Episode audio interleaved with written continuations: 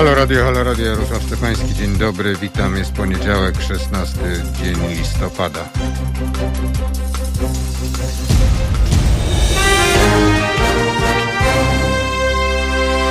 Przypomnę, że trwa trzeci tydzień naszej kampanii społecznej Ile kosztuje nas Kościół. Mm, od 16 do 25 listopada, czyli od dziś przez cały tydzień, nasze kampanijne auto przemierza ulicę Białej Podlaskiej. Było już w Warszawie, jeździło przez tydzień i w Białymstoku jeździło.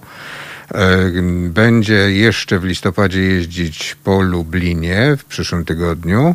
Później będzie jeździło tydzień po Rzeszowie, tydzień po Krakowie i Wadowicach i później zawita do Katowic.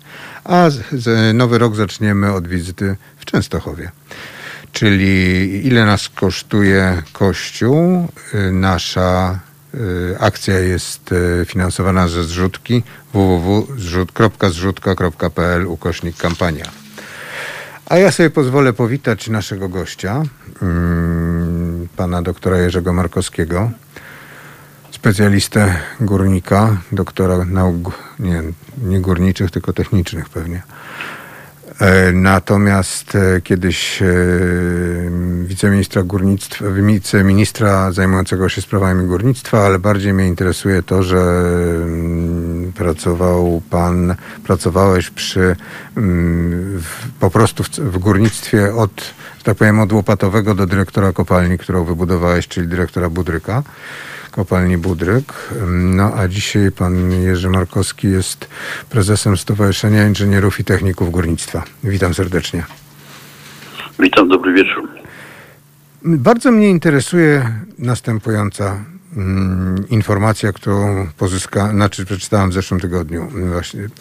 O tym, że y, z niemieckich badań wynika, że Europa jest osamotniona w drodze do mm, rezygnacji z uzyskiwania energii z węgla że duże spółki węglowe z, w Chinach, w Japonii, w Indiach planują realizację nowych wielkich projektów węglowych.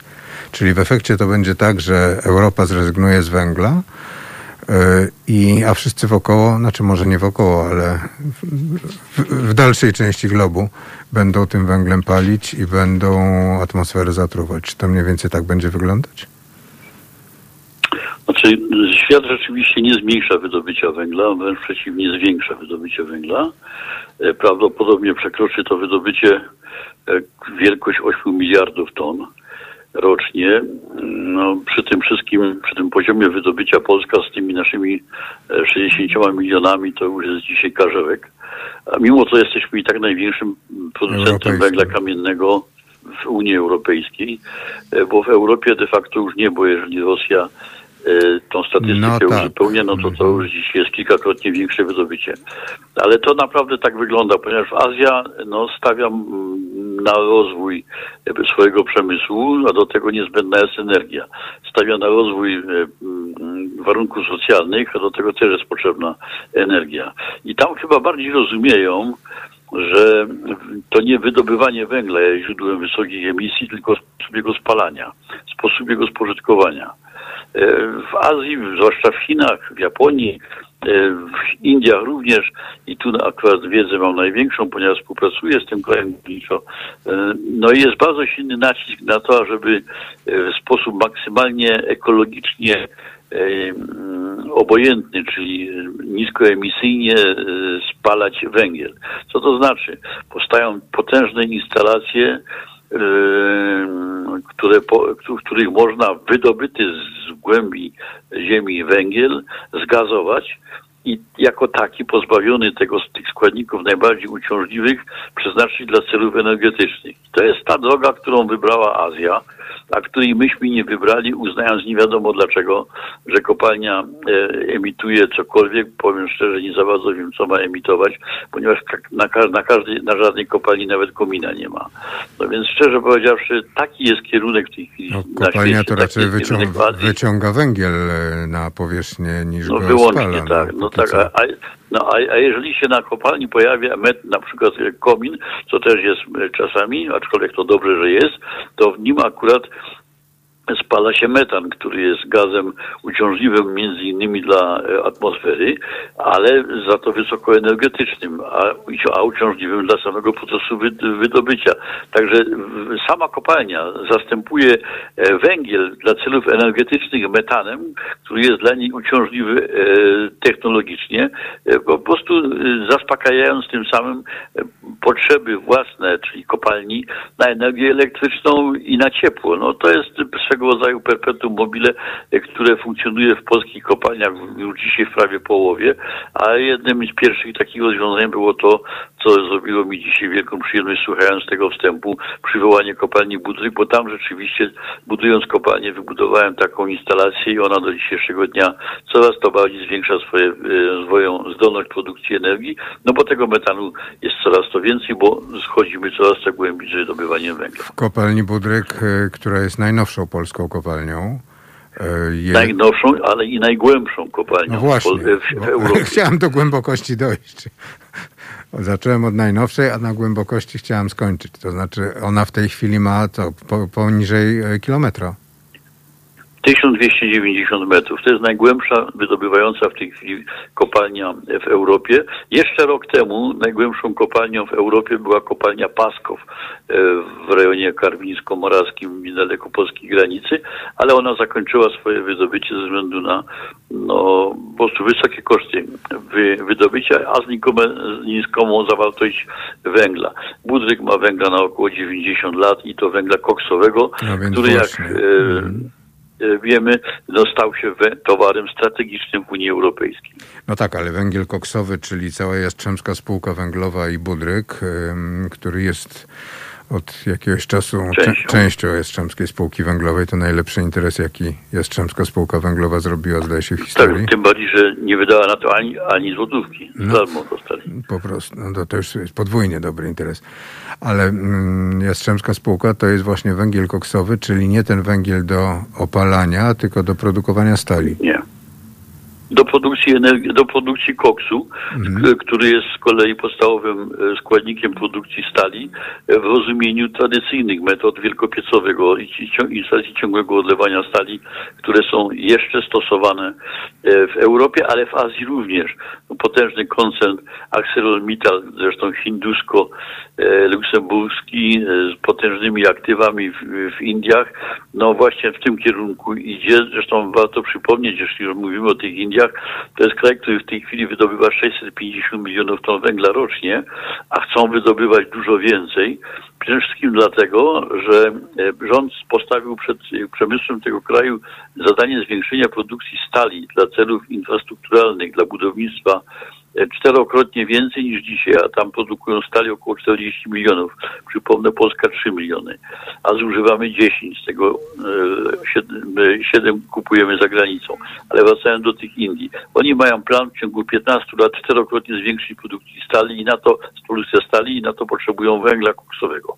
No, u nich złoża bogate w węgiel koksowy nie są, natomiast złoża węgla koksowego są w Indiach, są w Chinach, przepraszam, w Rosji, co zresztą doskonale zrozumiał e, najbogatszy e, oligarcha rosyjski, pan Roman Abramowicz, który w tej chwili buduje potężny, potężny koncern hutniczy, który ma mm, w zamiarze produkować prawie 27 e, produkcji węgla koksowniczego w całej, w całej Rosji, no to jest, to będzie tylko 7 kopań, ale przychody są olbrzymie, a wielkość produkcji no, e, taka, że zaspokoi potrzeby e, przemysłu hutniczego w Rosji i nie tylko. To jest zresztą koncern światowy w tej chwili, z jego aktywa, jego aktywa są w Stanach Zjednoczonych, w Kanadzie, RPA, oczywiście byłym Związku Radzieckim również i stawia na, na wydobycie węgla koksowego, ponieważ jakoś cały świat to potrafi zrozumieć, a my się w Polsce uparliśmy, że węgiel wydobywanie węgla szkodzi. Jeszcze raz powtarzam, nie. Jeżeli szkodzi, to komuś na powierzchni, który mieszka, bo ma szkody górnicze, a to też jest kwestia organizacji technologii wydobycia, a zwłaszcza inżynierii przy jego wydobyciu, ale tak naprawdę to z, e, szkodliwe jest zużywanie węgla, spalanie węgla w sposób prymitywny, chaotyczny, wysokoemisyjny, a nie jego wydobywanie. Czyli te piece kaflowe takie, jakie mm, no, nie tylko były, ale i są w wielu miejscowościach, czy w Są, wielu no, domach po no, prostu, no, to jest właśnie No, to. no oczywiście, no Jarku, przecież dzisiaj, przecież dzisiaj e, statystyka emisji jest jednoznaczna. 48% emisji w Polsce pochodzi z, z, systemów tak zwanej niskiej emisji, czyli opalania w domach. 20% to jest przemysł, w tym energetyka, ale w tym jest tak potężny, wysokoemisyjny przemysł jak e, przemysł cementowy, przemysł chemiczny, który niekoniecznie spala węgiel, ale spala również e, gaz, który jest równie wysokoemisyjny. E, a, czyli 48 my ogrzewaniem e, e, dostarczamy tego, tego, tego, tego, smogu i, emisji CO2. Ogrzewaniem, ogrzewaniem 20% takim tym e, ogrzewaniem, prymitywnym ogrzewaniem, najwyżej. tak. 20%, za- tak, 20%, a tylko 20% przemysł, no.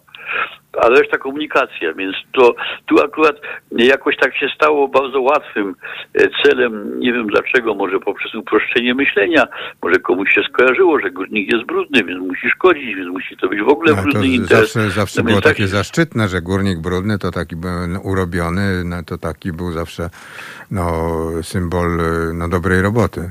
Czym bardziej brudny, tym bardziej no, się to, narobił. To po pierwsze. No.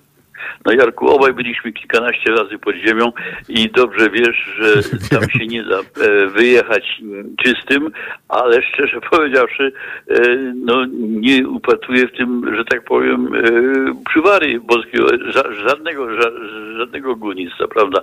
Ale tak wracając do tematu, no jest to przemysł, który ma swoje, swoje zalety, ma swoje wady, ale naprawdę dzisiaj jest obwiniany o wszystkie nieszczęścia tego świata, łącznie z tym, że ktoś kiedyś wyliczył, e, że spalanie węgla w energetyce powoduje, że 40 tysięcy ludzi umiera w Polsce e, rocznie więcej. No wie pan, wiesz, no to, to, już, to już trzeba mieć wyjątkową fantazję, żeby e, taką, tego typu statystykę upu- upubliczniać. No to nie znam akurat tej, tej, tej liczby, natomiast To- e, no, czy tej liczby uznawanej za węglową.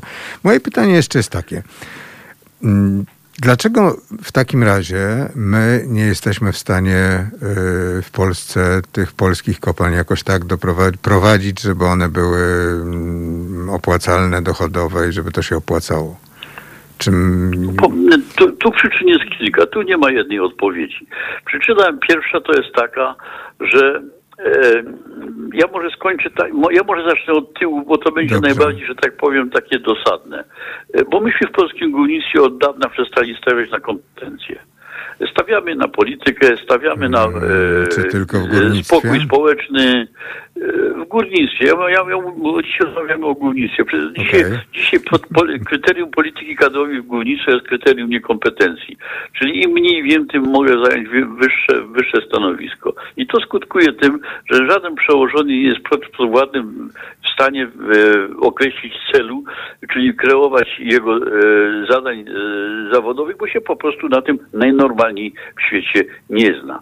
E, ale i to, I to jest podstawowa sprawa. Druga kwestia to jest taka, że mamy kopalnie stosunkowo stare.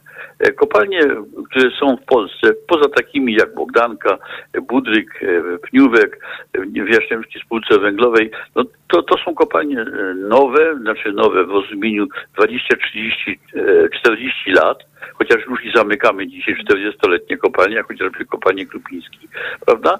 Ale są też Sam kopalnie, Budryk które mają ma po chyba, 200 lat. Budryk już ma 25 lat chyba. No nie, Nie, bud, tak, bu- budryk, nie, tak, budryk został uruchomiony No. w 1994 roku. No czyli, czyli 26. Tak, w 1994 roku miałem zaszczyt uruchomić wydobycie w kopalni Budzyk i, i od tego czasu już wydobyto tam 72 miliony ton, a po, przypomnę, że jak obaj sięgamy do literatury albo do pamięci, zwłaszcza ja, to udowodniano mi wtedy, przynajmniej wobec całej Polsce, że tam w ogóle węgla nie ma, prawda? Ale jakoś 72 miliony już zostało. A tam jeszcze wydobyte. jedną rzecz się uda- jeszcze starano 300. się udowodnić, ale to jeszcze wrócimy do tego, e, do te, tego, co po, po, po chłopcach e, Myslowicu, bo taką właśnie zamierzamy piosenkę puścić w tym momencie.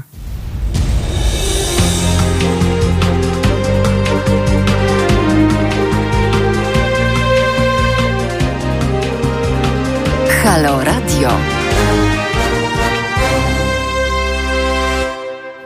Halo Radio, Halo Radio, Jarosław Szczepański, jest poniedziałek, y, 16 listopada, minęła godzina 17.26. Y, Słuchają Państwo naszego programu na YouTubie, na Mixcloudzie, na Facebooku, w aplikacji i na naszej stronie internetowej oczywiście też można. Zapraszamy do tego bardzo. Przypomnę, że jesteśmy medium obywatelskim, y, że żyjemy z dobrowolnych wpłat naszych słuchaczy i że gościem programu jest pan dr Jerzy Markowski i rozmawiamy no, oczywiście o węglu i o tym, dlaczego Polska odchodzi, a inni dochodzą, to znaczy inni zaczynają. Może nie, tyle zaczynają, co rozszerzają. Mówili, mówiliśmy, to znaczy pan mówił o kompetencji zarządzających polskim górnictwem, wysokich kompetencjach zarządzających polskim górnictwem. Doktor Jerzy Markowski. Tak. Ale wymienialiśmy kłopoty i e, polskiego górnictwa. No kłopoty... Od No właśnie. przy, może wy, wymienialiśmy przyczyny kłopotów polskiego górnictwa. Zacząłem od kompetencji. Drugi temat, drugi, drugi, druga przyczyna to jest po prostu e, no, wiek kopalń, które są w modelu dosyć, bym powiedział, tra, tradycyjnym. E, I trzeci, trzeci to jest taki dosyć, bym powiedział, pote, dosyć silny opór e, reprezentowany e, przez w każdej kopalni przez kilka organizacji związkowych, zwi- e, działaczy związkowych, którzy bardzo często nie dopuszczają do siebie e, ekonomii. Oni uważają, że obojętnie jak jest, i co się dzieje, to muszą swoje wywalczyć, zwłaszcza wtedy, kiedy pojawia się jakiś tam pieniądz. A tak było dwa Coś mi, coś temu, mi, coś mi nie dasz, coś mi nie dasz zadawać pytań dzisiaj w ogóle, bo co, co, ja za, co ja chcę zadać pytanie, to ty zaczynasz, jeszcze ja nie zadam, a ty już odpowiadasz. Bo Wiesz, Ja, ja, ja, miałem, ja miałem jakiegoś takiego kolegę w ministerstwie, który mówił, że ty jeszcze nie wiesz, co ty chcesz, a ja już wiem, co ty chcesz zrobić. A no Jak właśnie. to zrobić? No to ładne. Natomiast moje pytanie, ja chciałem zapytać, bo ty ze związkami zawodowymi, ty jesteś tak z, ym, politycznie lewa strona sceny politycznej. Związki zawodowe nie są twoją mocną stroną i sympatią, ponieważ związki zawodowe cię kiedyś ścigały procesowo za to, że zaniżyłeś zatrudnienie z 13 tysięcy do 2,5 tysiąca na kopalni Budryk. Tak, tak. E, Tak, bo tak, tak. twierdzili, że w planach było No to, tak, to 13. taki dziwny kraj. Jak jak się ktoś kieruje ekonomią, to ma kłopoty. No właśnie, ale związkowcy przecież z tego, co ja obserwuję, to związkowcy doskonale wiedzą, gdzie leżą frukta, szczególnie e, szefowie związków zawodowych. A uzwiązkowienie na kopalniach jest, zdaje się, 120 parę procent, czyli każdy należy, wielu należy do iluś tam związków zawodowych. To, to, po, to po pierwsze, a po drugie, przewodniczący tych central związkowych są na swoich funkcjach no, kilkakrotnie dłużej niż wszyscy zarządzający polskim górnictwem na każdym, na każdym stanowisku.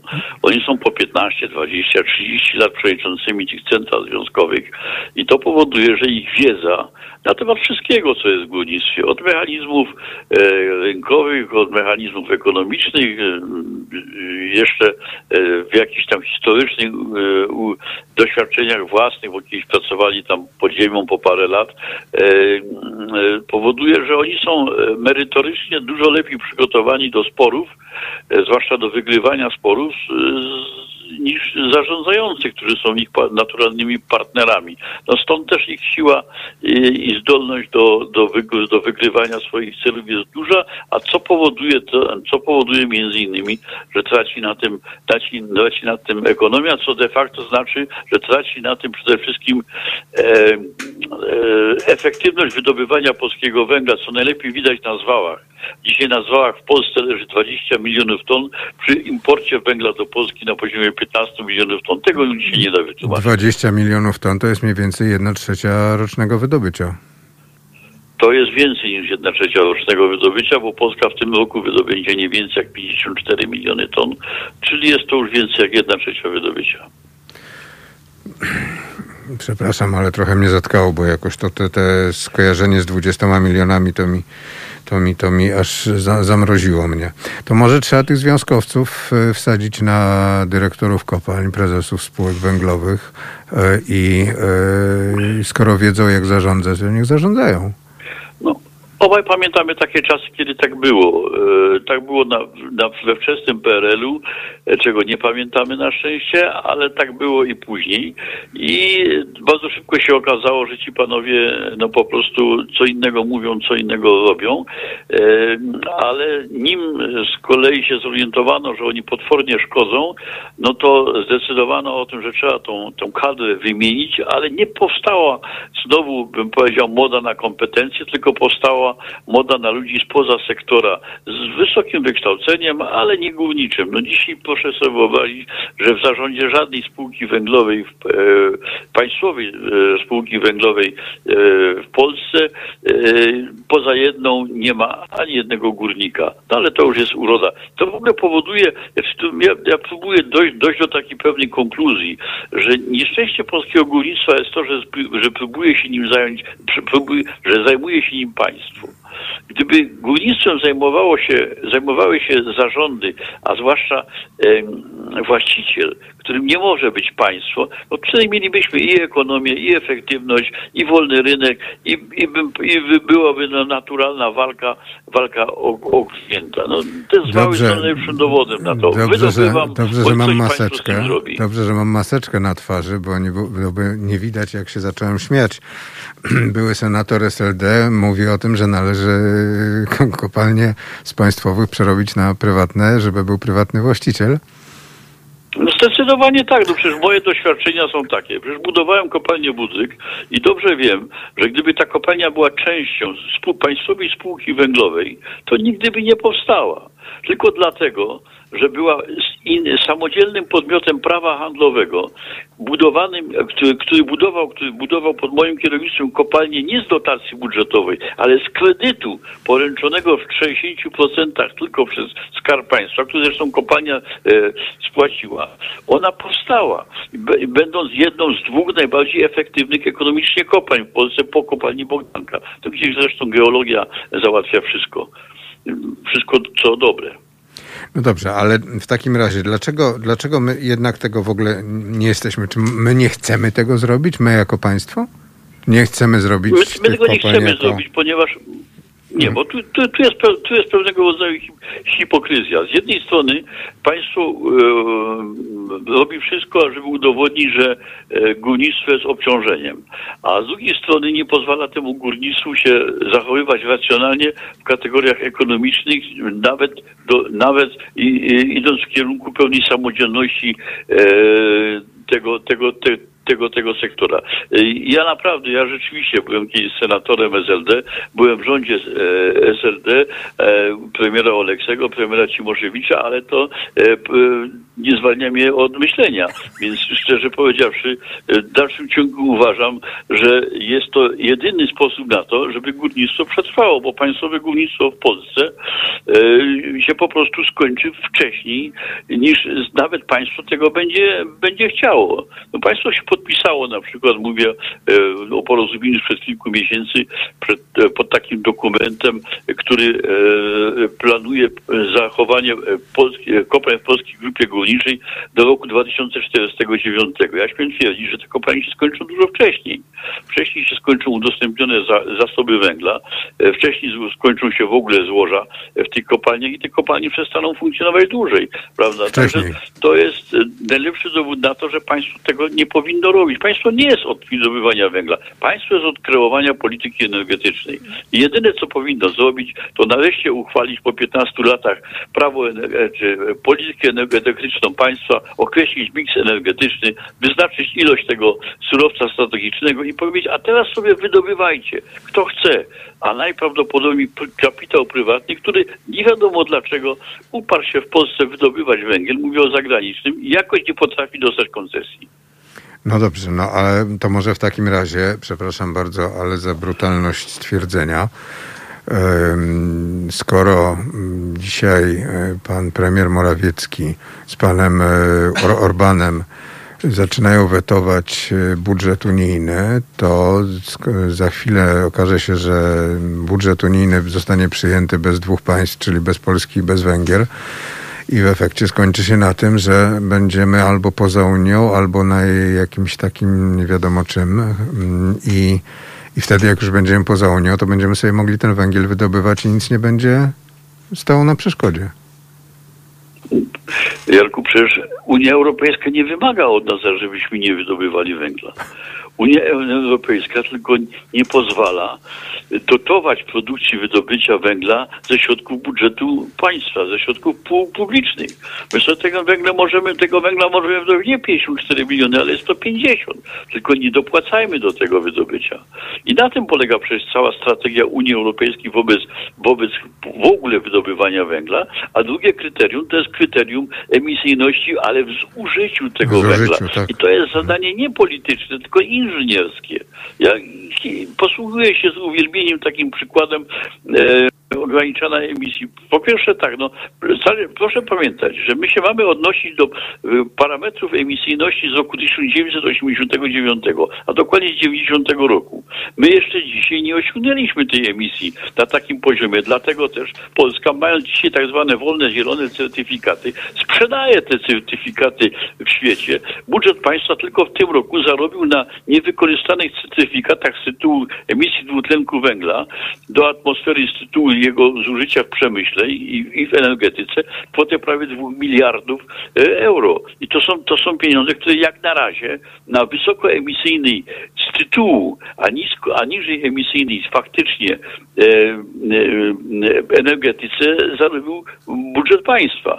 E, także e, bądźmy uczciwi w, w, w ocenie sytuacji. Unia Europejska nikomu nie zakazuje wydobywania węgla. Unia Europejska tylko racjonalnie postępuje, nie pozwalając dotować wydobycia węgla ze środków publicznych.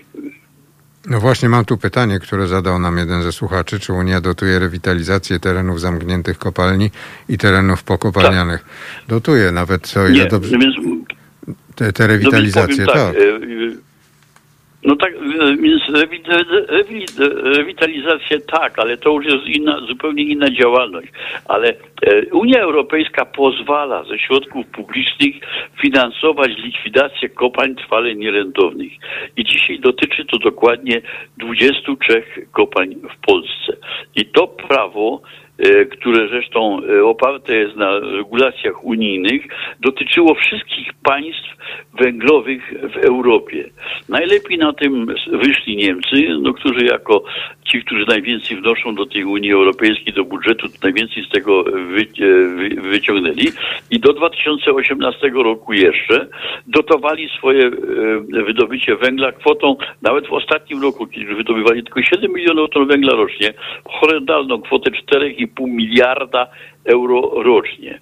E, potem e, poza Niemcami już dzisiaj tylko zostali na rynku węglowym Hiszpanie z kilkoma, siedmioma takimi kopalniami, które są właściwie taki, takim większym biedaszybem, e, czyli ma, malutkimi kopalniami, no i Czesi, którzy za naszą po, południową granicą 28 lutego zamykają jedną z dwóch kopalń, kopalnię Darkow, a dwa lata później kopalnię CSM i to będzie koniec czeskiego górnictwa. Co to znaczy dla Polski? To znaczy dla Polski to, że po pierwsze e, otwiera się kolejny rynek na węgiel, ponieważ tak jak i Niemcy, którzy importują 50 milionów ton węgla, tak i Czesi potrzebują dla energetyki około 7 milionów ton węgla, bo nie zmienili systemu, e, modelu energetyki i tak dalej, żeby się tego górnictwa zupełnie pozbyć. Natomiast natomiast zrobili wiele, ażeby ograniczyć emisję spalania tego, e, tego, tego węgla w energetyce, bo to jest kierunek, który lansują w, Ang- w Azji i to jest kierunek, który myśmy powinni przyjąć w, e, w Polsce, mając taki model elektroenergetyki, jaki mamy, czyli z natury węglowy i taki będzie trwał przez najbliższe 30-40 lat, czyli podnosić efektywność energetyczną i obniżać emisyjność e, e, energetyki. I to są kierunki i to są wyzwania inżynierskie, ale tych wyzwań nie są w stanie zrealizować ani dzielni związkowcy, ani jeszcze dzielniejsi politycy. Przypomnę, że słuchacie Państwo, państwo Halo Radia, że gościem programu jest dr Jerzy Markowski, że rozmawiamy o polskim węglu i polskiej energetyce i polskich związkowcach i mm, zarządzających kopalniami. Mam takie, chciałbym, żebyśmy za chwilę jeszcze porozmawiali o zgazowywaniu węgla i o tym, dlaczego inni potrafią, a my, a nam nie wychodzi, ale na razie bym, proponował Och Pretty Woman Roya Orbisona.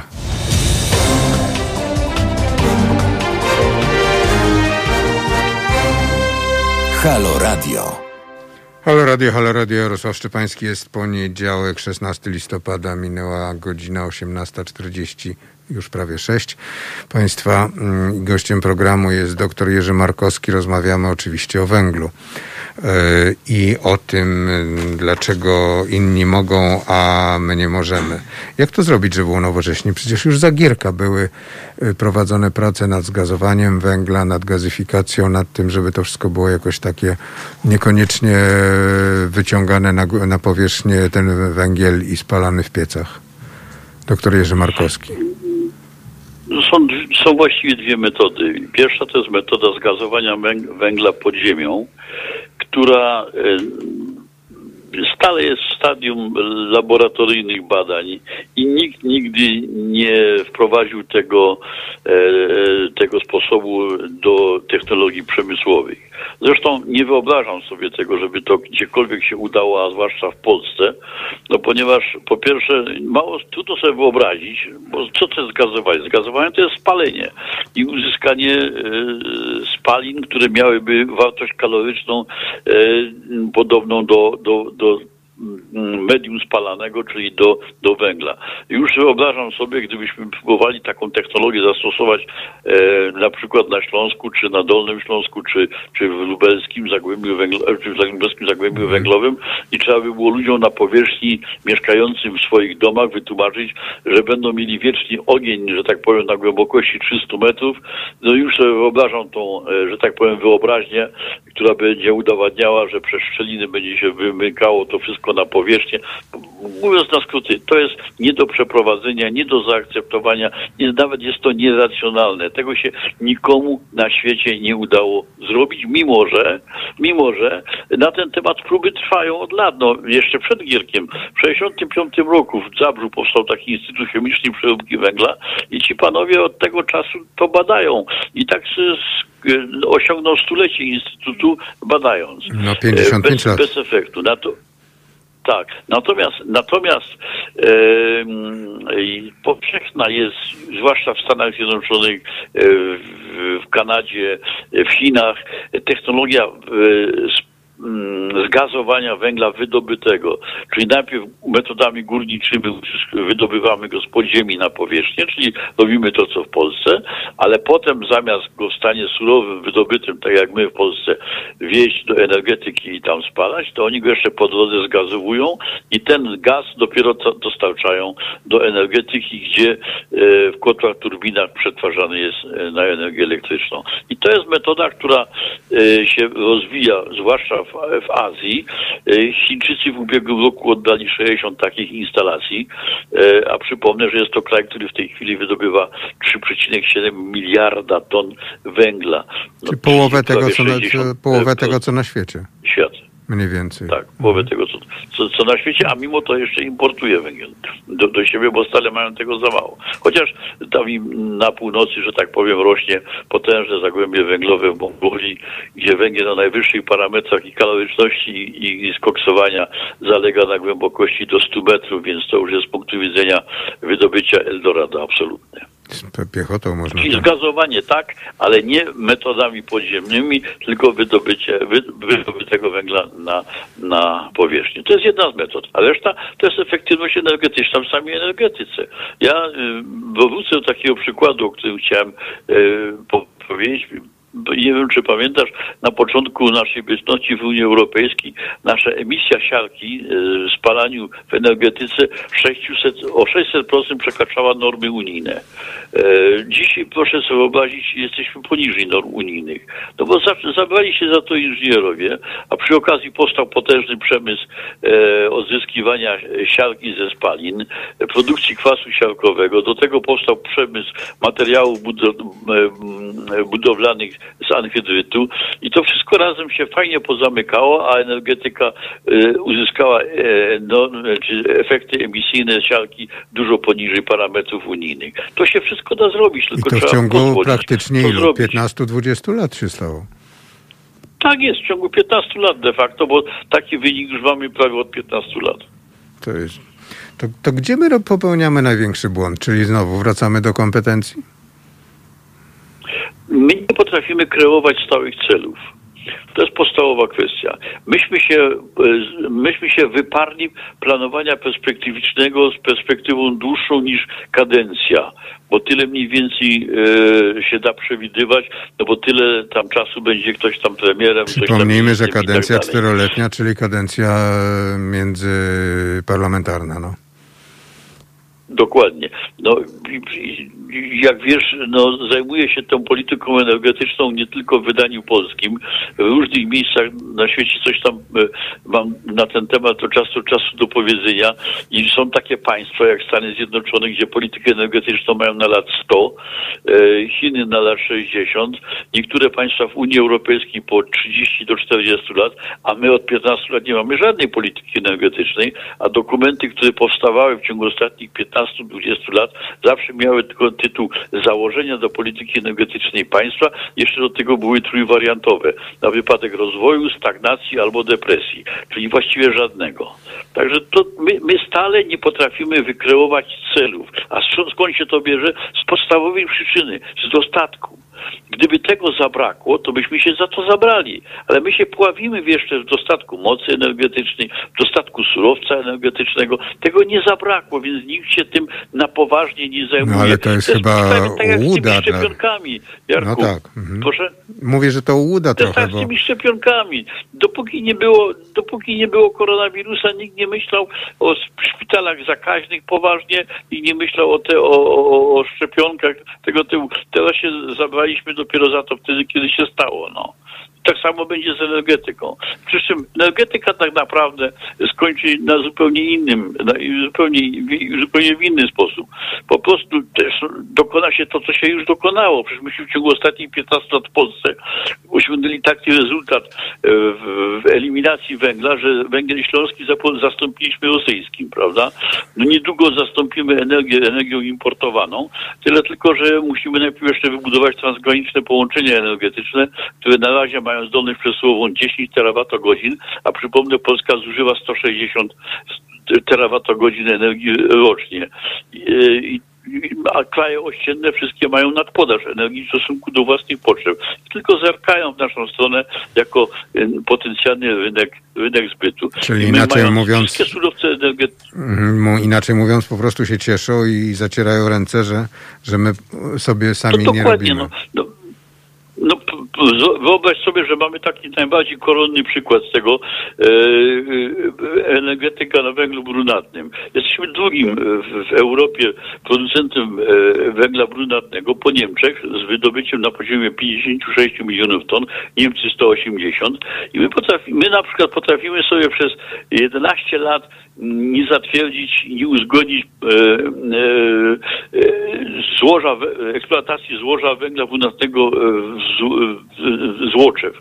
To jest sąsiednie złoża, złoża do, e, do Be- Be- Bełchatowa. No skutek jest taki, że złoże bełchatowskie się skończy za 15 lat i wtedy nie będzie alternatywy.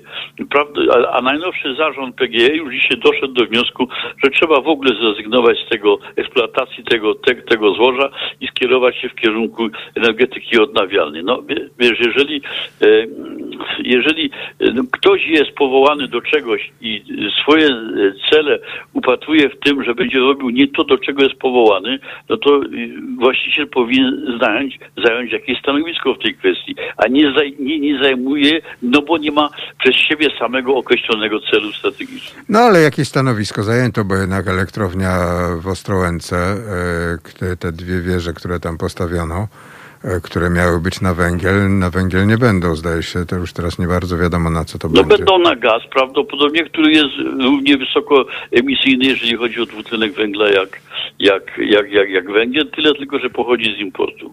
No tak, ale mógłby być e, gazem z węgla. Też, też mógłby być gazem z węgla.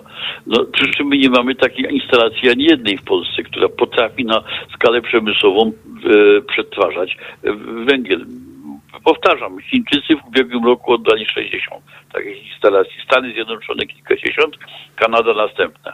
Czyli to nie jest tak, że to jest jakieś e, ponad e, naszymi możliwościami finansowymi, przekraczające możliwości finansowe, bo to jest i opłat... i to, to może być opłacalne po prostu.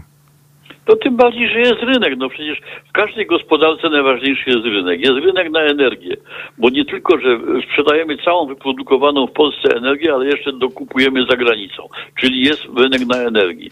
Jest rynek na węgiel, bo moglibyśmy sprzedać cały wydobyty w Polsce węgiel i do tego jeszcze dokupujemy węgiel z zagranicy. Jest rynek na to wszystko. Mało tego. Tylko my się stale upieramy robić z tego sprawę państwa. Państwo ma mieć zabezpieczone cele energetyczne, dla celów gospodarczych, według własnej wizji suwerenności gospodarczej kraju. A jak to zrobić? Zostawmy to przedsiębiorstwom, podmiotom prawa handlowego, które mają e, to uzyskać, bo mają rynek. Jak mają rynek, to znajdą na to pieniądze. I ekspertów. I wracając do początku dzisiejszej dyskusji, dlaczego te wszystkie inwestycje, o których mówiliśmy dzisiaj w świecie są możliwe? No ponieważ są instytucje, które to chcą sfinansować. One doszły do wniosku, że skoro jest rynek, to damy pieniądze, pożyczymy pieniądze. Niech oni to wyprodukują, pieniądze nam oddadzą. Interes się kręci. Bardzo proste. Zdawałoby się po prostu prostsze być nie może. Doktor Jerzy Markowski był gościem programu. Jest, słuchacie Państwo Haloradia. Rozmawialiśmy właściwie nam o węglu też trochę, ale bardziej o energetyce i o tym, dlaczego u nas nie może być e, efektywniej. Znaczy powinno być efektywniej. Czyli inaczej mówiąc, jeżeli oddamy e, zarządzanie energetyką i górnictwem e, fachowcom, to po prostu stanie się, można powiedzieć, stanie się cud. Tylko najpierw musiałby się stać cud, żebyśmy to zrobili i oddali. Dziękuję bardzo za, za wizytę, za rozmowę, za poświęcony czas. E, I teraz Prince When Doves Cry? Cry. Cry, a.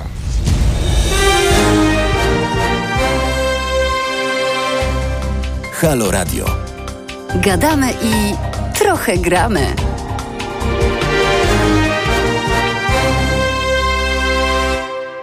Halo Radio, Halo Radio, 16 listopada, 18.05. Tylko przypomnę, że y, trzeci tydzień y, trwa nasza ta kampania, o której przed chwilą mówiliśmy, czyli kampania Ile kosztuje nas Kościół. W tym tygodniu y, nasze auto przemierza ulicę Białej Podlaskiej. Jeździło po Białym Stoku w zeszłym tygodniu, po Warszawie w jeszcze poprzednim tygodniu.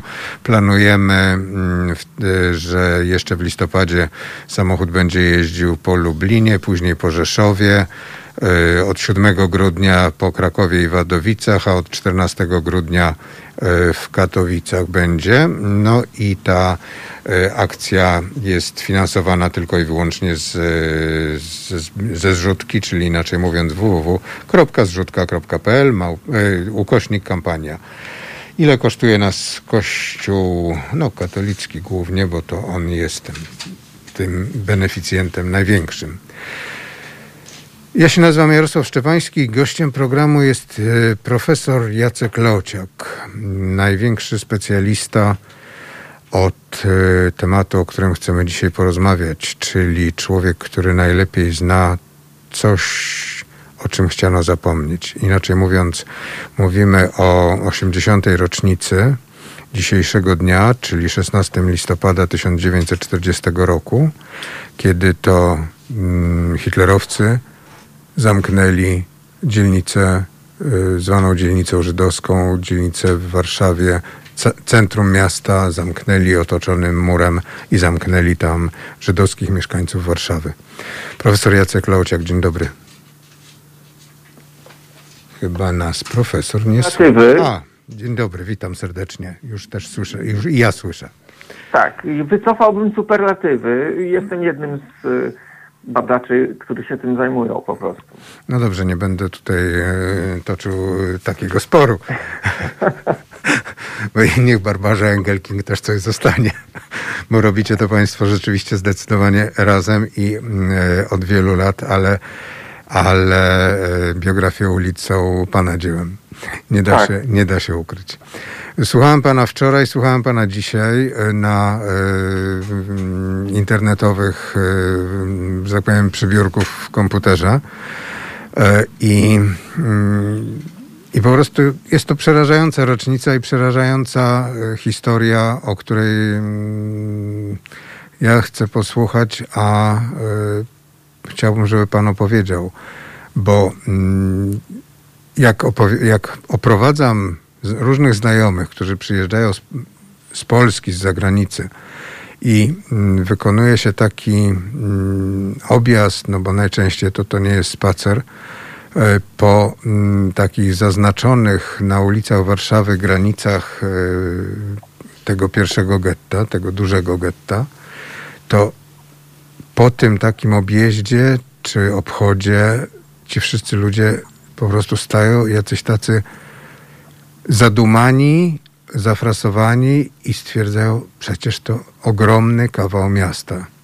I w tym ogromnym kawale miasta zamknięto mieszkańców, porównywałem to z, z mieszkańcami Radomia. Dwa Radomia. Dwa Radomie zostały zamknięte w tej dzielnicy. Jak do tego doszło?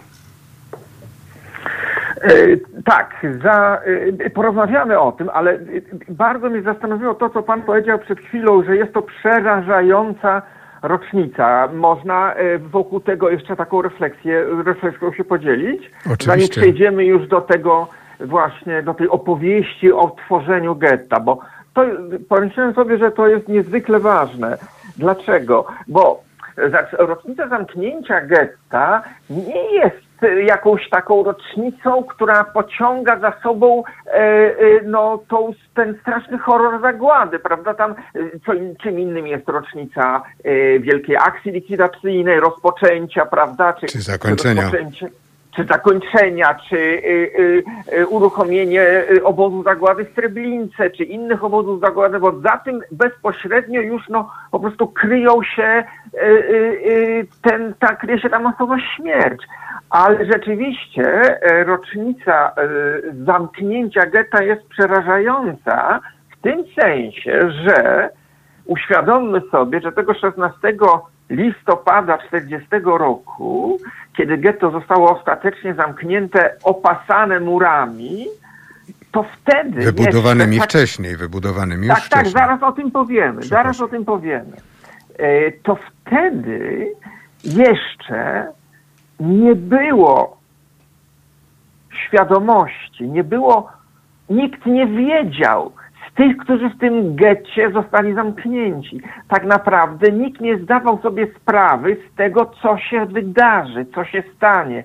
Śmiem twierdzić, że wtedy e, nie było zagłady na horyzoncie mm, e, e, świadomości Żydów zamkniętych w getcie. Natomiast przerażająca jest to rocznica dla nas, którzy żyjemy tutaj, dzisiaj, bo my wiemy.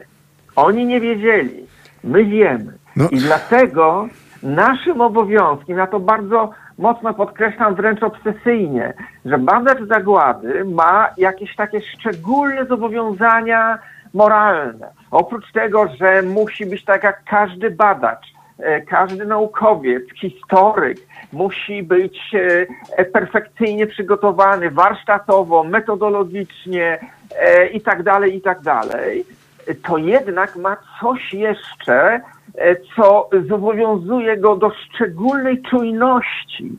I, i ta rocznica zamknięcia getta zobowiązuje nas do szczególnej czujności, żebyśmy widzieli w tym pejzażu dzisiejszym symptomy tego, co się może zdarzyć w przyszłości. Ja takie symptomy widzę, nie tylko ja zresztą. E, I trzeba o tym głośno mówić, więc w tym sensie jest to rocznica przerażająca, bo pokazuje nam dziś, jak ten świat mało się naprawdę zmienił. I jak ten świat się zmieniał, po to się, błędy. i- licząc już od samego listopada 40 roku do, y, no do zakończenia akcji likwidacyjnej po prostu. Czyli do zamordo- Tak. zamordowania miasta i zamordowania ludzi w tym mieście, to upłynęły niecałe trzy lata. Niecałe tak, trzy lata. Niecałe. Listopad 40 i e, Kwiecień. powiedzmy Kwiecień maj, 40. no maj, maj, maj, ja bym tutaj dał tą No majową dobrze. datę i ten symboliczny e, akt wysadzenia W- synagogi. E, synagogi, który kończy powstanie e, w getcie warszawskim. Od listopada No do tak. maja, grudzień, styczeń, luty, marzec, kwiecień, maj. Pół roku, dwa i pół roku. Dwa i pół roku. No więc jak to się zaczęło, prawda? Pan, pan się o to pyta. Zaczęło się w średniowieczu. Bardzo dawno temu. Zaczęło się wtedy, kiedy, e, e, kiedy em, po prostu zaczęto e, sy- systematyzować prawo dotyczące e, obecności Żydów w przestrzeni publicznej. E, I chcę podkreślić e, dwa takie, mm, dwa, dwa takie jakby ciągi wydarzeń, które spowodowały, że Żydzi w, pewnym momencie no, zostali jakby zepchnięci do getta. Cały czas mówimy o głębokiej, o, o, o głębokiej historii, bo od tego to się zaczęło.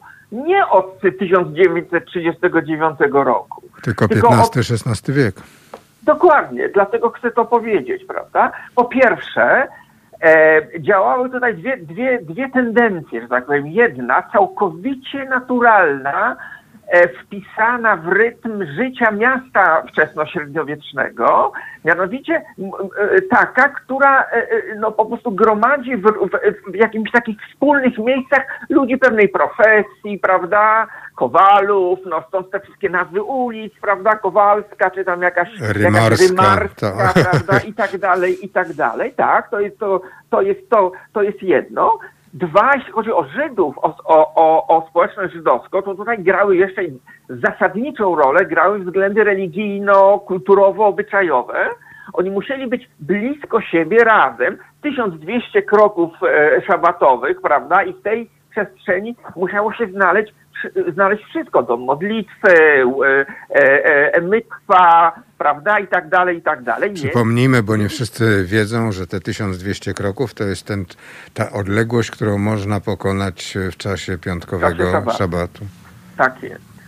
Więc to, to y, jakby skłaniało Żydów do tego, żeby oni y, byli gdzieś w jednym miejscu, prawda, razem, nie, nie, nie rozproszyli się, tylko byli no właśnie w pewnej, w pewnej wspólnocie. I jeszcze jeden y, element istotny, wtedy, a mówimy o wieku XII-XIII właśnie, e, po prostu prześladowania. Początek e, prześladowań na masową skalę. E, Takim pierwszym masowym prześladowaniem europejskich Żydów to jest okres e, wypraw krzyżowych, prawda?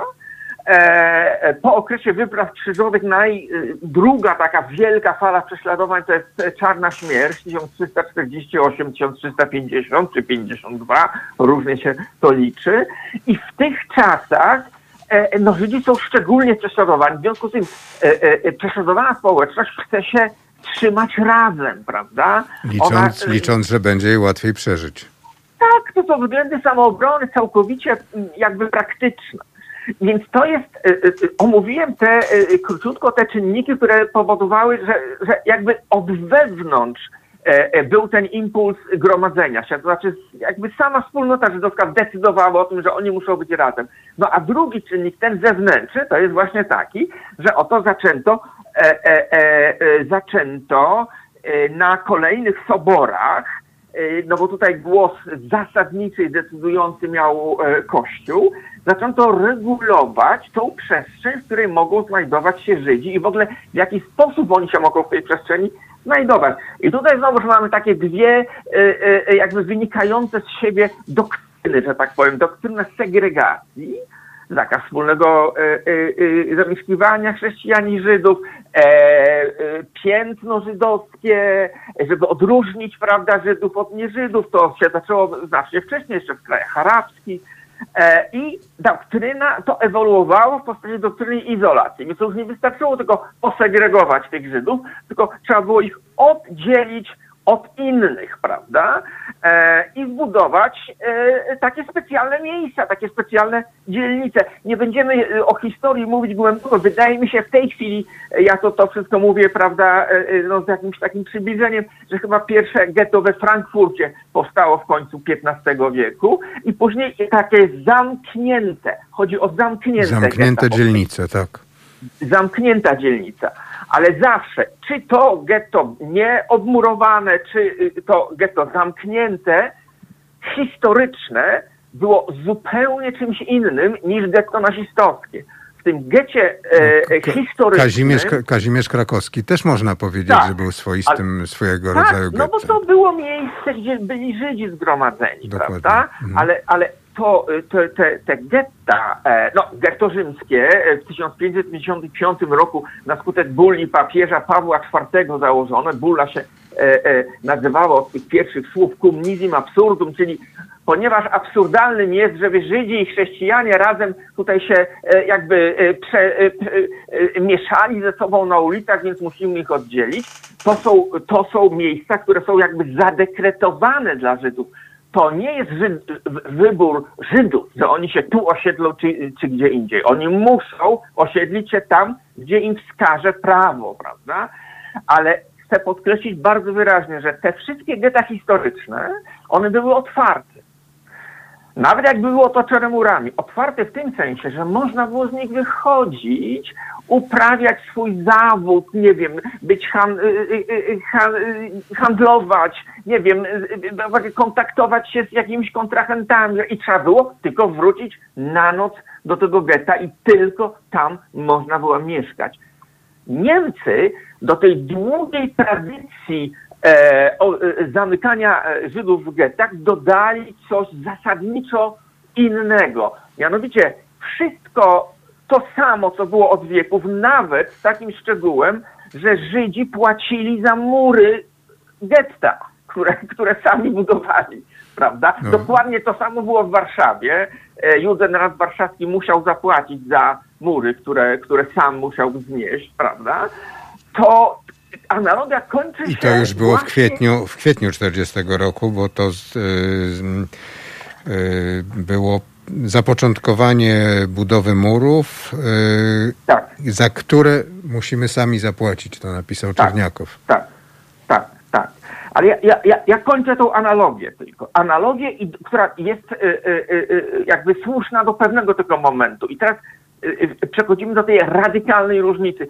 Niemców nie interesowało izolowanie Żydów po to, żeby ich nawrócić, tak jak to było w przypadku getta rzymskiego na przykład.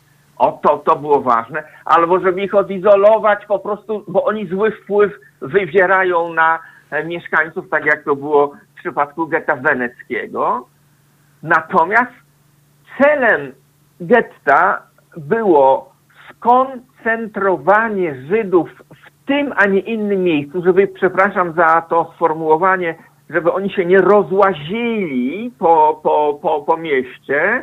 Cały ten język nazistowski, taki właśnie e, przywołujący metafory e, e, parazitologiczne czy sanitarne, to właśnie tak dehumanizuje lu, e, e, No, ten, ten język był też używany y, przed już przed wojną przez Tak. bardzo No bo prawicowe to jest, bo to jest język na, bo to jest język nazistowski, a w Polsce przed wojną mieliśmy wielu entuzjastów e, nazistowskiego rozwiązania kwestii żydowskiej przed wojną. I e, i jednym słowem skoncentrować, tam stworzyć e, e, straszne warunki bytowe, które nie pozwalają właściwie no, na, na, na normalne życie i na skutek tych warunków bytowych, sanitarnych, chorób, e, głodu, e, umiera bardzo dużo ludzi, no ale to jest wszystko wciąż oczekiwanie na coś zasadniczego, co ma nastąpić. I to zasadnicze to jest właśnie deportacja do obozów zagłady. Więc getto nazistowskie jest tylko przedsionkiem ostatecznego rozwiązania. Przedsionkiem ostatecznego rozwiązania. No ale ostateczne Kiedy- rozwiązanie było przyjęte e, trochę, e, trochę później. E, tak, tak. Ostateczne. To jest ostateczne, to jest e, Tak. dyskusja na wiele, e, e, na wiele godzin. Ja tylko powiem, że jeszcze przed końcem, przed końcem kampanii wrześniowej Himmler wystosował do dowódców Einsatzgruppen, czyli mówimy o wrześniu 1939 39 roku, wystosował słynny telefonogram, w którym padają po raz pierwszy to te, e, te sformułowania wprawdzie nie ostateczne rozwiązanie, nie Endlosung, tylko Endziel, czyli cel ostateczny, ale w tym telefonogramie jest polecenie tworzenia skupisk żydowskich przy e, głównych e, trakcjach kolejowych, przy głównych e, szlakach kolejowych, aby przygotować ich do Endziel. I nie wiadomo, nic jest dalej nie napisane. Nie ma, e, e, nie ma definicji tego end seal, prawda, tego celu ostatecznego, czym ma być. Dyskusja o tym, kiedy był e, Holokaust, jakby się pojawił jako, jako, jako rozwiązanie, to nie jest może na dzisiaj Tak, bo to jest inny- nasz temat. To jest, to, to, to jest inny temat. Ja tylko wskazuję na różnicę między getem historycznym a getem nazistowskim. Getto historyczne jest otwarte, trzeba tam mieszkać, ale można z niego wychodzić i nikt nikogo nie karze za to, prawda? Getto nazistowskie jest getem absolutnie hermetycznie zamkniętym, chociaż oczywiście przechodziło się, pokonywało się tą granicę. No tak, ale za No to i- groziła śmierć. ale za to groziła śmierć oczywiście. No i tak naprawdę getto jest poczekalnią. Jest poczekalnią do śmierci. Do masowej śmierci e, e, w komorach gazowych. No, Więc ale można, ale można zasadnicza też było coś, mm, było mm, wśród wielu ludzi takie przekonanie, że w getcie będzie im bez, znaczy będzie, będą się, czu- czuli się bezpieczniej, bo są między swoimi. Tak, oczywiście.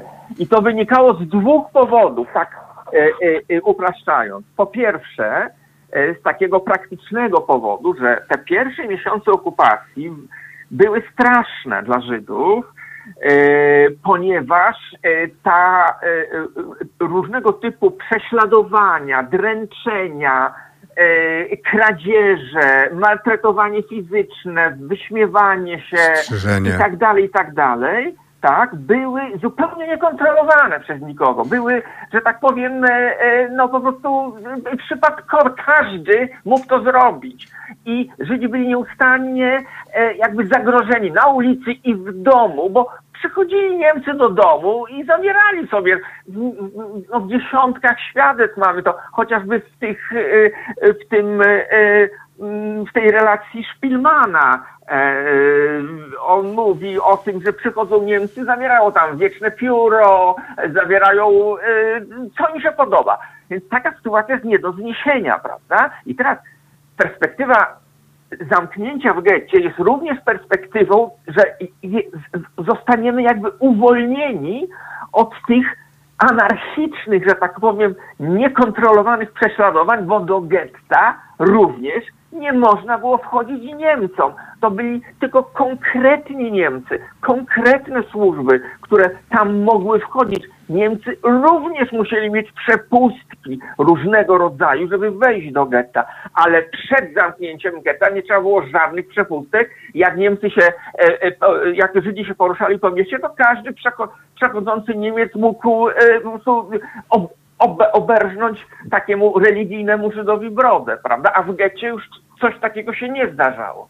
Ale to jest jedna rzecz, jeden powód praktyczny, ale drugi jest, powiedziałbym, e, świadomościowy, właśnie historyczny. Żydzi znali ze swojej historii instytucje getta.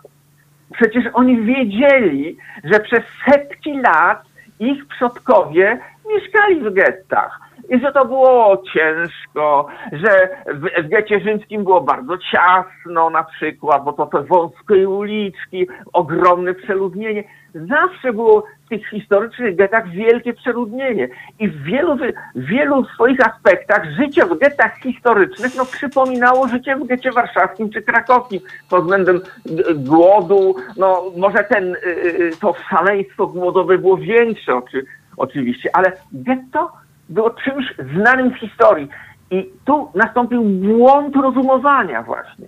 Tak jak mówiłem na początku, że nikt y, y, jeszcze w 40 roku nie mógł sobie uświadomić, że przyjdzie coś tak niewyobrażalnego jak zagłada. Więc mechanizm jakby poznawczy i, i, i taki, który tłumaczy człowiek sobie to, co się z nim dzieje, to jest stały mechanizm jakby odnoszenia czegoś nowego do tego, co już znam z przeszłości. I mówię, getto, doświadczenie getta było znane. W związku z tym, jeśli mamy iść do getta, mówią Żydzi w 40 roku, no to to jest w ogóle jakaś haniebna historia, to jest powrót do średniowiecza.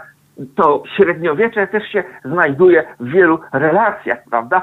Kapłan jest świadomy, że to jest średniowiecze. Y, y, y, Ringelblum też pisał, no to jest nowe średniowiecze. No ale tylko tyle tylko średniowiecze. Więc będzie ciężko, będzie trudno, ale jakoś się przeżyje. No. Nikt, nikt nie wtedy, miał świadomości tego. Nikt nie miał świadomości, co to będzie naprawdę. Tak.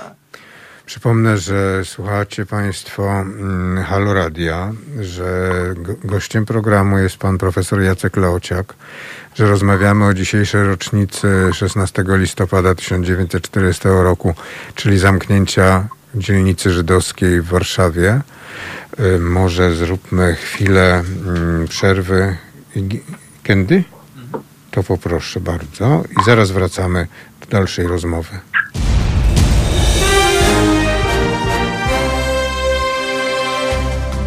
Halo Radio. Pierwsze medium obywatelskie.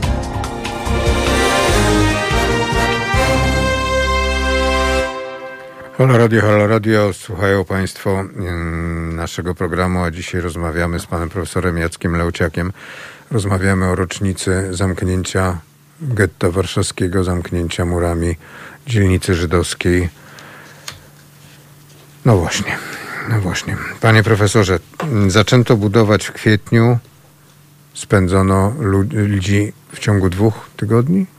Tym, którzy mieszkali w Polakom, którzy mieszkali nie, Polakom niepochodzenia żydowskiego, którzy mieszkali na terenie późniejszego getta i Żydom, którzy mieszkali na terenach Warszawy poza gettem, dano dwa tygodnie na zamianę? Ja może, ja może przedstawię bardzo krótko takie kalendarium wydarzeń. Jeśli pan, jeśli pan pozwoli, to wtedy, żeby uporządkować właśnie te wszystkie sprawy, ponieważ to jest w ogóle cała ca, cały proces długotrwały. No on trwał rok, y, ten proces tworzenia getta i były różne etapy tego, tego procesu. Więc może bardzo krótko, żebyśmy się zorientowali, jaką dramaturgią e, się charakteryzuje ten czas. Bo to nie była jakaś taka jedna decyzja, ktoś tam zadecydował, obmurował i, i zamknął y, Żydów. Było bardziej skomplikowane. I e, bardzo krótko, naprawdę, powiem tak, że listopad 1939 roku to jest pierwsza próba utworzenia getta w Warszawie, nieudana. E, Niemcy się wycofali z tego. Miało, miało być miasto podzielone właśnie na takie trzy strefy dla Żydów, dla Polaków, dla Niemców ale e, to zostało e, na skutek no, różnych tarć wewnątrz między Wehrmachtem i SS. Nie będę w to w tej chwili wchodził, ale również dzięki takiej no, bardzo upartej i bardzo intensywnych zabiegów Judenratu, który, który starał się to, ten rozkaz o, o, o jakby unieważnić, no, zawiesić Y, prosić o wycofanie. To zostało wycofane, ale to już jest listopad 1939 roku. E, I od tego czasu zaczyna się jakby nieustanne takie myślenie o getcie i pogłoski o getcie. Pierwsze pogłoski o założeniu getta na Pradze, to jest grudzień 1939 e, roku.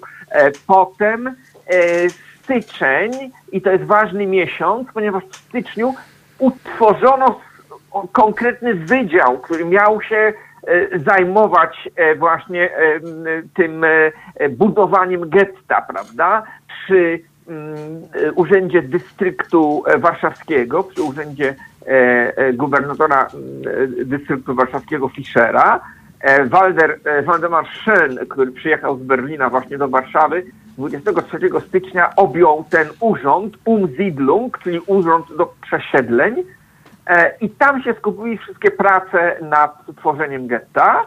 To jest styczeń. Teraz mamy luty 40 roku. E, powtarzają się pogłoski o getcie na Pradze. Chcę zwrócić uwagę, że nie ma żadnych oficjalnych informacji i ta e, maltretowana już przecież wtedy społeczność, pełna e, e, obaw o swój los, jest zdana tylko na pogłoski właśnie i na plotki. I ta Praga to jest plotka, nikt tego nie potwierdza oficjalnie. Marzec 40 roku Judenrat otrzymuje polecenie budowy murów wokół terytorium, które Niemcy wydzielili w Warszawie, a nazwali Seuchen-Sperrgebiet, czyli obszar zagrożony tyfusem albo obszar zagrożony epidemią. I e, tam e, wokół tego obszaru właśnie w kwietniu, o tym pan mówił, kwietniu 40 roku e, zaczynają powstawać mury. Niemcy e, e polecili Judenratowi e, budowę tych murów, ale to jeszcze nie wiązało się e, z założeniem getta, ponieważ w tym samym kwietniu 40 roku krążą pogłoski i że ten urząd Umsiedlung pracuje nad projektem dwóch get peryferyjnych na Woli i na Grochowie. Zatem pierwszy etap tego tworzenia getta to jest próba uniknięcia tworzenia getta w samym środku Warszawy tylko wyprowadzenia go gdzieś na peryferię, albo na Pragę, albo na Wolę, albo na Grochów, no względy są oczywiste. Utworzenie zamkniętej dzielnicy o takim zasięgu wielkim, no jest katastrofą komunikacyjną, e, e, jakąś tam inżynieryjną, prawda, te wszystkie, te wszystkie trakcje elektryczne, kanalizacja, wszystko musi być jakoś prze, przeorganizowane. Ale Judenrat już znosi mury, w maju te mury powstają, na kościół Denratu i w czerwcu 40 roku mury są zakończone, to znaczy budowa tych murów jest zakończona i stoją mury. I teraz proszę sobie znów wyobrazić e, tą sytuację jakby z perspektywy mieszkańca okupowanej Warszawy i Żyda i Polaka. E, oni patrzą na to, że powstają mury. Nikt nie wie dlaczego, nikt nie wie, co tam się ma dziać. Polacy są zaniepokojeni, Żydzi są zaniepokojeni, Żydzi się domyślają, że to może być getto, ale nikt nic pewnego nie wie. I teraz następuje lipiec 40 roku i te prace nad, nad tworzeniem getta zostają przerwane, ponieważ e, Niemcy już po zdobyciu, e, po podboju Francji, e, zaczynają wracać, wrócili do, do starej przedwojennej koncepcji wysłania wszystkich europejskich Żydów na Madagaskar. Żydzi na Madagaskar, Madagaskar tak. To są ci Żydzi na Madagaskar, które te hasła wykrzykiwane na krakowskim przedmieściu przez młodzież ONR-owską dzisiaj też młodzież ONR-owska defiluje na krakowskim przedmieściu. Tu się mało zmieniło, tylko nie, nie słyszę haseł Żydzi na Madagaskar. Przed wojną takie hasła wznoszono.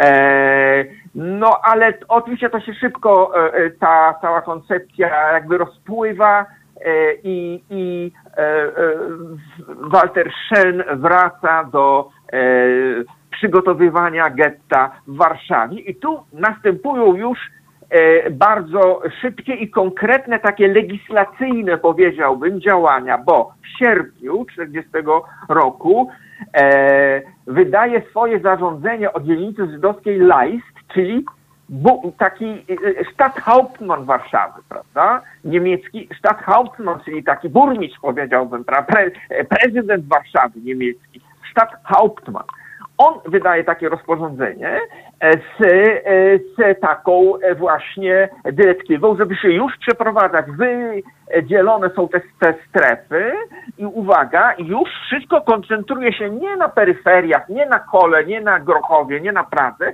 tylko tam, gdzie od połowy XIX wieku ukształtowała się już dzielnica żydowska, to znaczy na tej, tej Dzielnica dzielnicy północnej, Tak. Czy dzielnicy Muranowsko-Nalewkowskiej, tam już się to getto e, najwyraźniej ma kształtować i ono znajduje się w obrębie tych wyznaczonych jeszcze e, e, w marcu granic Zeusenschwergebeitu, gebitu, prawda? I to jest to, to, to, ten teren już jest właściwie rozpoznany, że tam ma być to getto.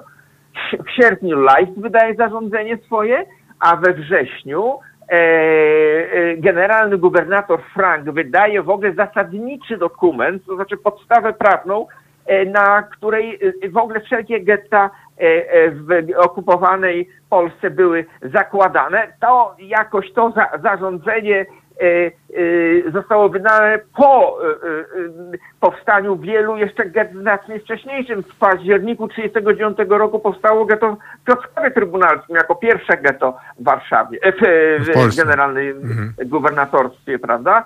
Ale w każdym razie to jest istotny fakt wydania takiego dokumentu, prawda?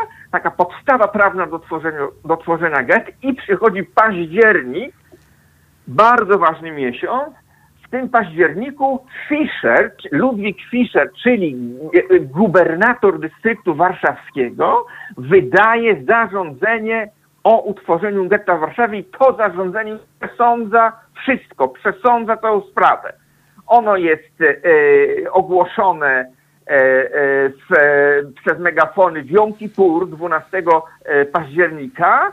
Tam są wyznaczone już e, granice e, i e, e, po prostu zaczyna się od tego października tortura ciągły, znaczy tortura przesiedleń, udręka przesiedleń i tortura ciągłych zmian granic. I chcę powiedzieć jedną istotną rzecz, mianowicie wydaje nam się, że granice getta to są takie no nienaruszalne, prawda? Mówimy, że to są granice między życiem i śmiercią, są takie ostateczne, ale trzeba sobie uświadomić, że te granice getta warszawskiego były płynne, nieustannie się zmieniały, nawet jeszcze przed zamknięciem getta, ponieważ przed zamknięciem getta do tego 16 listopada wydawano wiele różnych rozporządzeń, drukowano mapy e, w Nowym Kurierze Warszawskim czy w Gazecie e, Żydowskiej, mapy tego właśnie e, tej dzielnicy żydowskiej i one się różniły między sobą.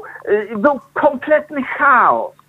E, w każdym razie od 12, od e, października zaczyna, zaczynają się przesiedlenia. Jak gdybyśmy się wtedy e, przenieśli do okupowanej Warszawy, no to zobaczyliśmy, zo- zobaczylibyśmy miasto, którego ulice są wypełnione e, takimi kolumnami ludzi, którzy ze swoim dobytkiem Przeprowadzają się z jednej strony. przeprowadzają się Mhm. i z, i z Pragi jadą przez most Poniatowskiego. Mamy takie zdjęcia, takie całe karawany, prawda, ludzi. A przypo... uświadommy sobie jeszcze jedną rzecz, że do czasu zamknięcia getta, czyli do, do y, y, listopada 1940 roku, do Warszawy przybyło 90 tysięcy uchodźców. Czyli do... Czyli to już było te 450 tysięcy ludzi mniej jeszcze więcej. nie, jeszcze, Jeszcze jeszcze, nie. wtedy nie. E, Ale mamy y, y, te przesiedlenia zewnętrzne, to znaczy y, mieszkańcy zachodnich, południowo-wschodnich rejonów dystryktu warszawskiego przyjeżdżają do Warszawy, ale mamy też te przesiedlenia wewnętrzne, to znaczy mieszkańcy Warszawy wewnątrz dokonują transferów takich przesiedleniowych, bo przecież trzeba sobie uświadomić, że na terenie wyznaczonym przez Niemców jako getto mieszkali Żydzi, ale mieszkali też Polacy. I teraz ci Polacy musieli się wynieść z tego terenu przyszłego getta, a, a również Żydzi, którzy nie mieszkali na terenie e, e, e, przyszłego getta, ale mieszkali, byli rozproszeni po całej Warszawie, oni się musieli sprowadzić do tego i e, do tego, do, tych, e, do, do tego obszaru wyznaczonego przez Niemców. I październik i listopad to jest po prostu szał przeprowadzeń.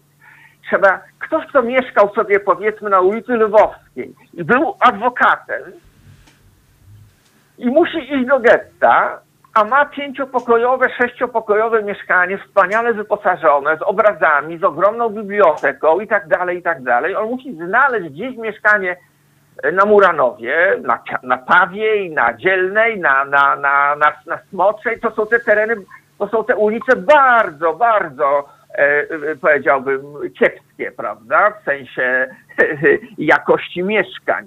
Prawda? Więc musi się przeprowadzić do jednopokojowego czy dwupokojowego mieszkania. Więc już na samym początku jest bardzo wielu przyszłych mieszkańców getta, którzy tracą znaczną część swojego Majątku. dorobku, prawda? Więc to jest też, e, na to trzeba zwrócić uwagę.